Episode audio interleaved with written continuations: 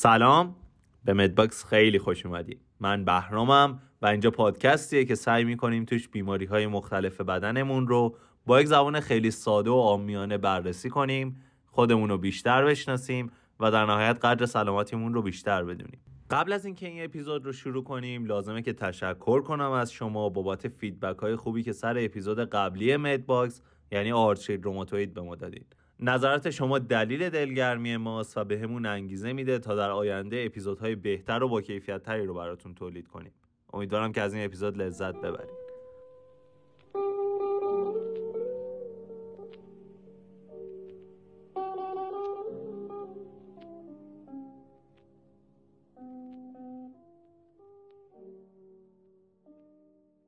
مس بدن ما برای ساخت آنزیما و یه سری واکنش ها مثل واکنش های خونسازی نیاز به مس داره. مقدار مسی که بدن نیاز داره برای فعالیت طبیعیش چیزی کمتر از یک میلی گرمه اما این در حالیه که ما به طور متوسط روزانه حدود دو میلی گرم مس رو وارد بدنمون می‌کنیم. پس بدن باید یه راهی رو تعبیه کنه تا اون مقدار مس اضافی که ما می‌خوریم رو دفع کنه تا مشکلی براش پیش نیاد. وقتی مس با غذایی که ما می‌خوریم وارد دستگاه گوارشمون میشه یه بخش کمیش توی معده و بیشترش توی روده باریک جذب و وارد خون میشه. وقتی مس وارد خون شد به پروتئینی وصل میشه به اسم آلبومین. آلبومین یه پروتئینیه که توی کبد تولید میشه وارد خون میشه و وظیفه اصلیش جابجایی مواد مختلف توی خونه.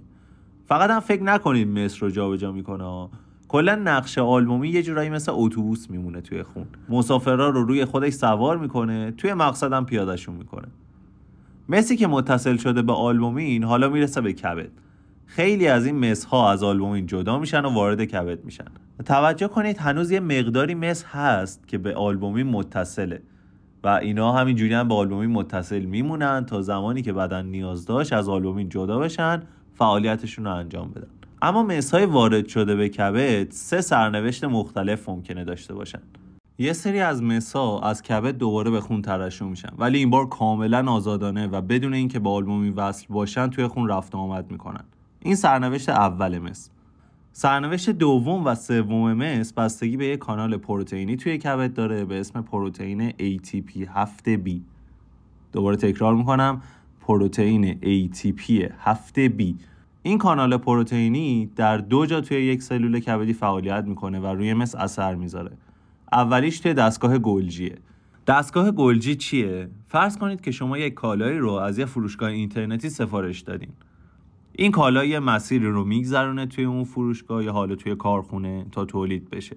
اما توی مرحله آخر یه نفر توی اون فروشگاه نشسته که محصول شما رو بسته بندی می‌کنه می‌ذاره توی جعبه کاتالوگای اون محصول رو می‌ذاره تو جعبه یه سری برچسب می‌زنه رو اون محصول.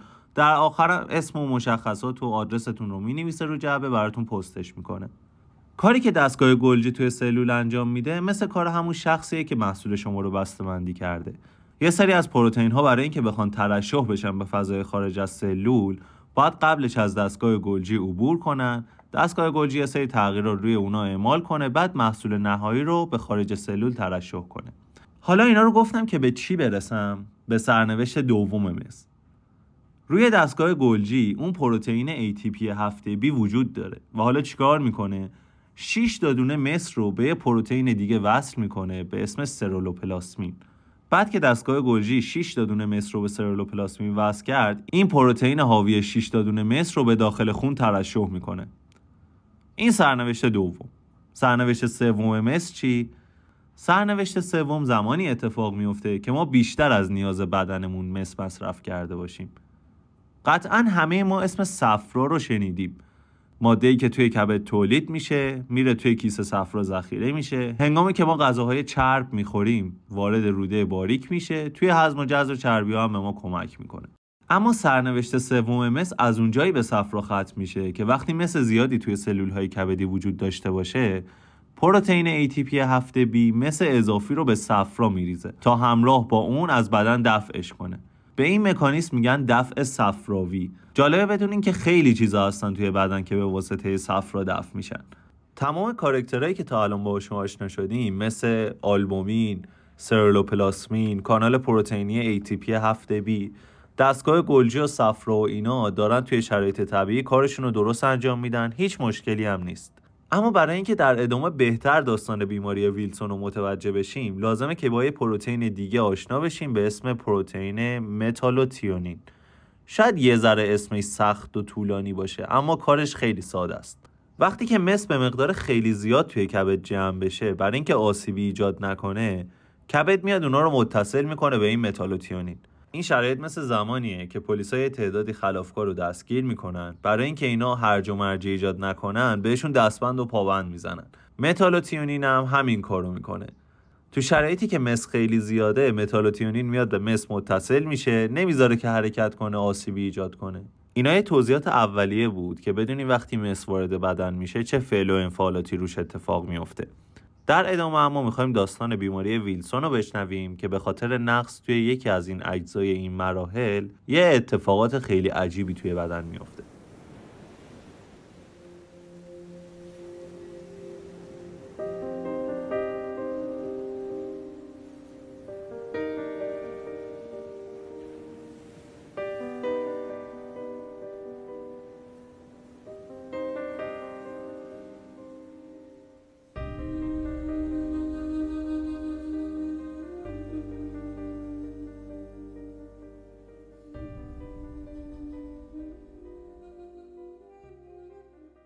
بیماری ویلسون در اثر یک اختلال ژنتیکی توی ژن تولید کننده پروتئین ATP7B به وجود میاد. این بیماری یه بیماری خیلی نادریه که از هر سی هزار نفر یک نفر به اون مبتلا میشه. در اثر این جهش کانال های پروتئینی ATP7B نمی‌تونن عمل کرده طبیعی داشته باشن.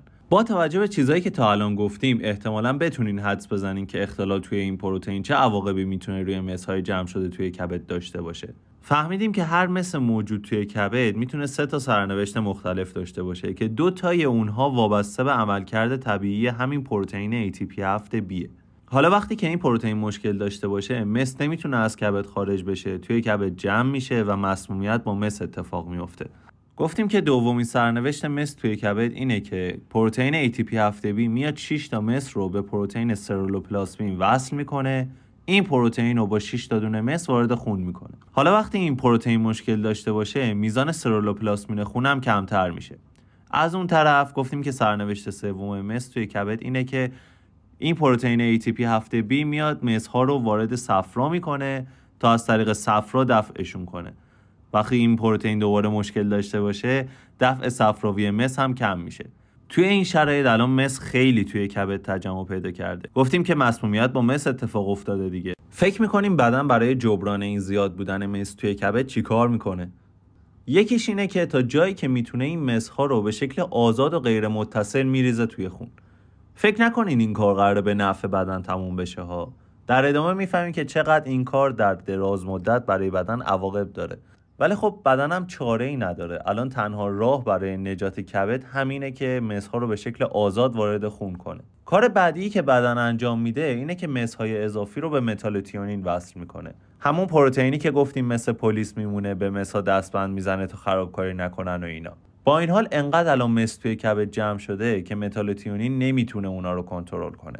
حالا ما یه بدن داریم و مقدار خیلی زیادی مس که آزادانه توی خون میچرخن به ارگانهای مختلف میرن اونجا رسوب می‌کنن و اختلالات مختلفی رو ایجاد می‌کنن. حالا که فهمیدیم بیماری ویلسون چطوری اتفاق میفته و متوجه شدیم که قراره در اثر این بیماری توی بدن مس رسوب کنه الان قراره ببینیم که عواقب رسوب مس توی قسمت های مختلف بدن چیه.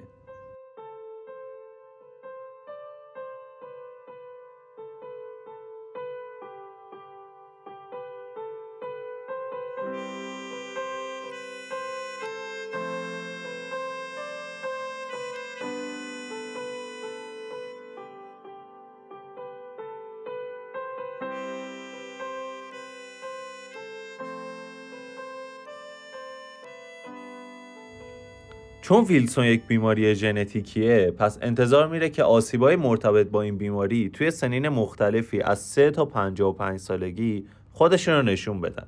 در کنار جهش ژنتیکی یک سری عوامل محیطی مثل تغذیه می‌تونه توی شدت این عوارض و سن شروع شدن این علائم تاثیر گذار باشن. توی بیماری ویلسون اولین عضوی که در اثر تجمع مس آسیب می‌بینه کبده. بنابراین ما هم اول تظاهرات کبدی این بیماری رو با هم بررسی می‌کنیم. بیماری ویلسون به صورت زردی یا همون یرقان بزرگ شدن کبد جمع شدن مایع اطراف شکم که باعث چاقی شکمی افراد میشه و در نهایت باعث مرگ کبد میشه که به این اصطلاح میگن سیروز کبدی. بعد از کبد دستگاه عصبی مرکزی شامل مغز و نخا خیلی تحت تاثیر رسوب مس قرار می‌گیرن. علائمی که به دنبال رسوب مس توی مغز و نخا به وجود میان شامل عدم تعادل و عدم هماهنگی بین حرکات بدن، صفر شدگی ناگهانی عضلات، لرزش، اختلالات بل و اختلالات گفتار هستش. شاید براتون جالب باشه که بدونید رسوب مس توی بدن باعث یک سری نقایص روانشناختی هم میشه. این نقایص روانشناختی شامل عدم کنترل احساسات میشه. برای مثال این بیماران ممکنه که خلق و خوی خشنی داشته باشن یا یه سری حملات گریه کردن واسهشون اتفاق بیفته به صورت ناگهانی گریه کنن. یا حتی ممکنه توی شرایطی خیلی بیدلیل خیلی زیاد بخندن. افسردگی معمولا دارن این افراد و بیش فعالی هم توی بیماران ویلسون تو بعضی شرایط بروز پیدا می‌کنه.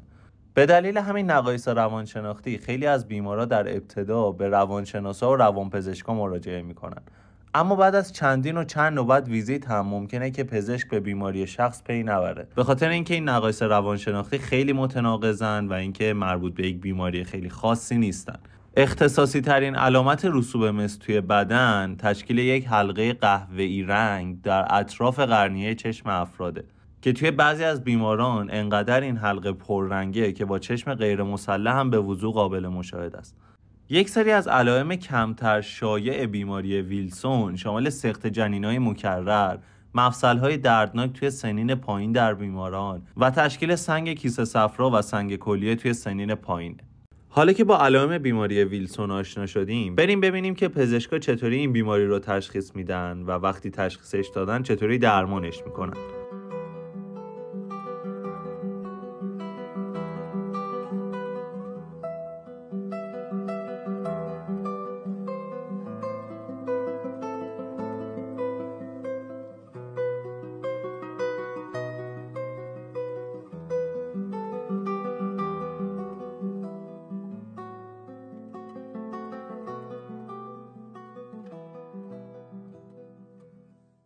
اکثر اوقات وقتی یه پزشک به وجود بیماری توی شخصی شک می‌کنه قبل از اینکه فرضش رو با بیمار در میون بذاره با یه سری تستای آزمایشگاهی سعی می‌کنه که فرضش رو اول به یقین تبدیل کنه بعد به بیمار بگه چه بیماری داره. بعد از تستای آزمایشگاهی وقتی مطمئن شد که بیماری فرد چیه برای مریض پلن درمانی مناسب را قرار میده.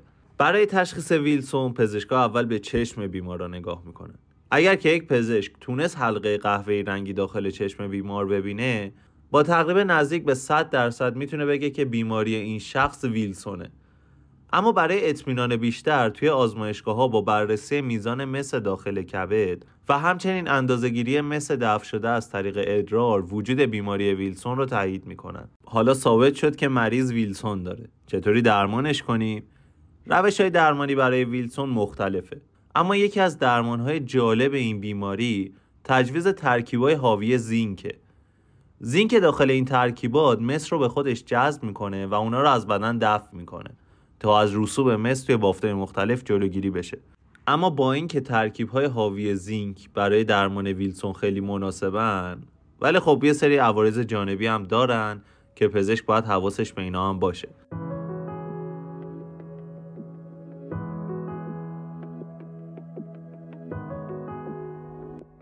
در آخر تشکر می‌کنم از شما که به ما گوش دادین و وقتتون رو به ما اختصاص دادین.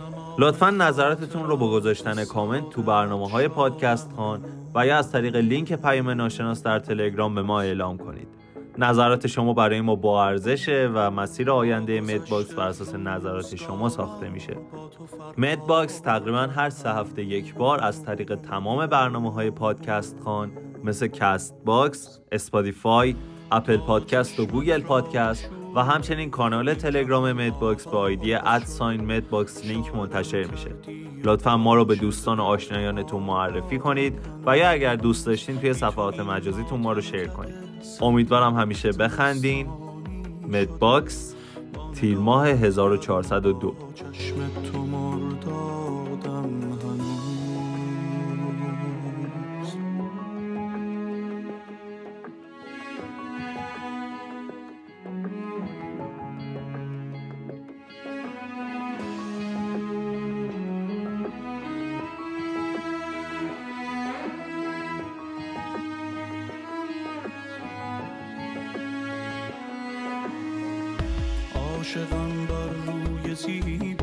زیبایت بران لبخند ناز. بی تو در حسر و غمین و با تو آزادم هنوز. ارغوانم بی تو بی تابم صدایم گوش کن. گوش کن تمثیل نامت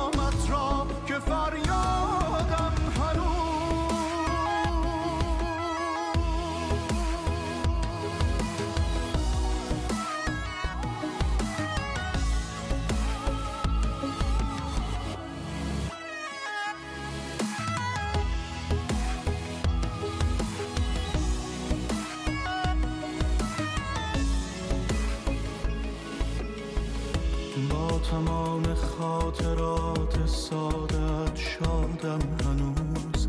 با گذشت روزگاران با تو فرهادم هنوز. بی تو این ماتم کده سرد و زمستانی شده. با نگاهت گرم و با چشم تو مردادم هنوز. عاشقم بر روی زیبایت بران در حسر و قمین و با تو آزادم هنوز. ارغوانم بی تو بی تابم صدا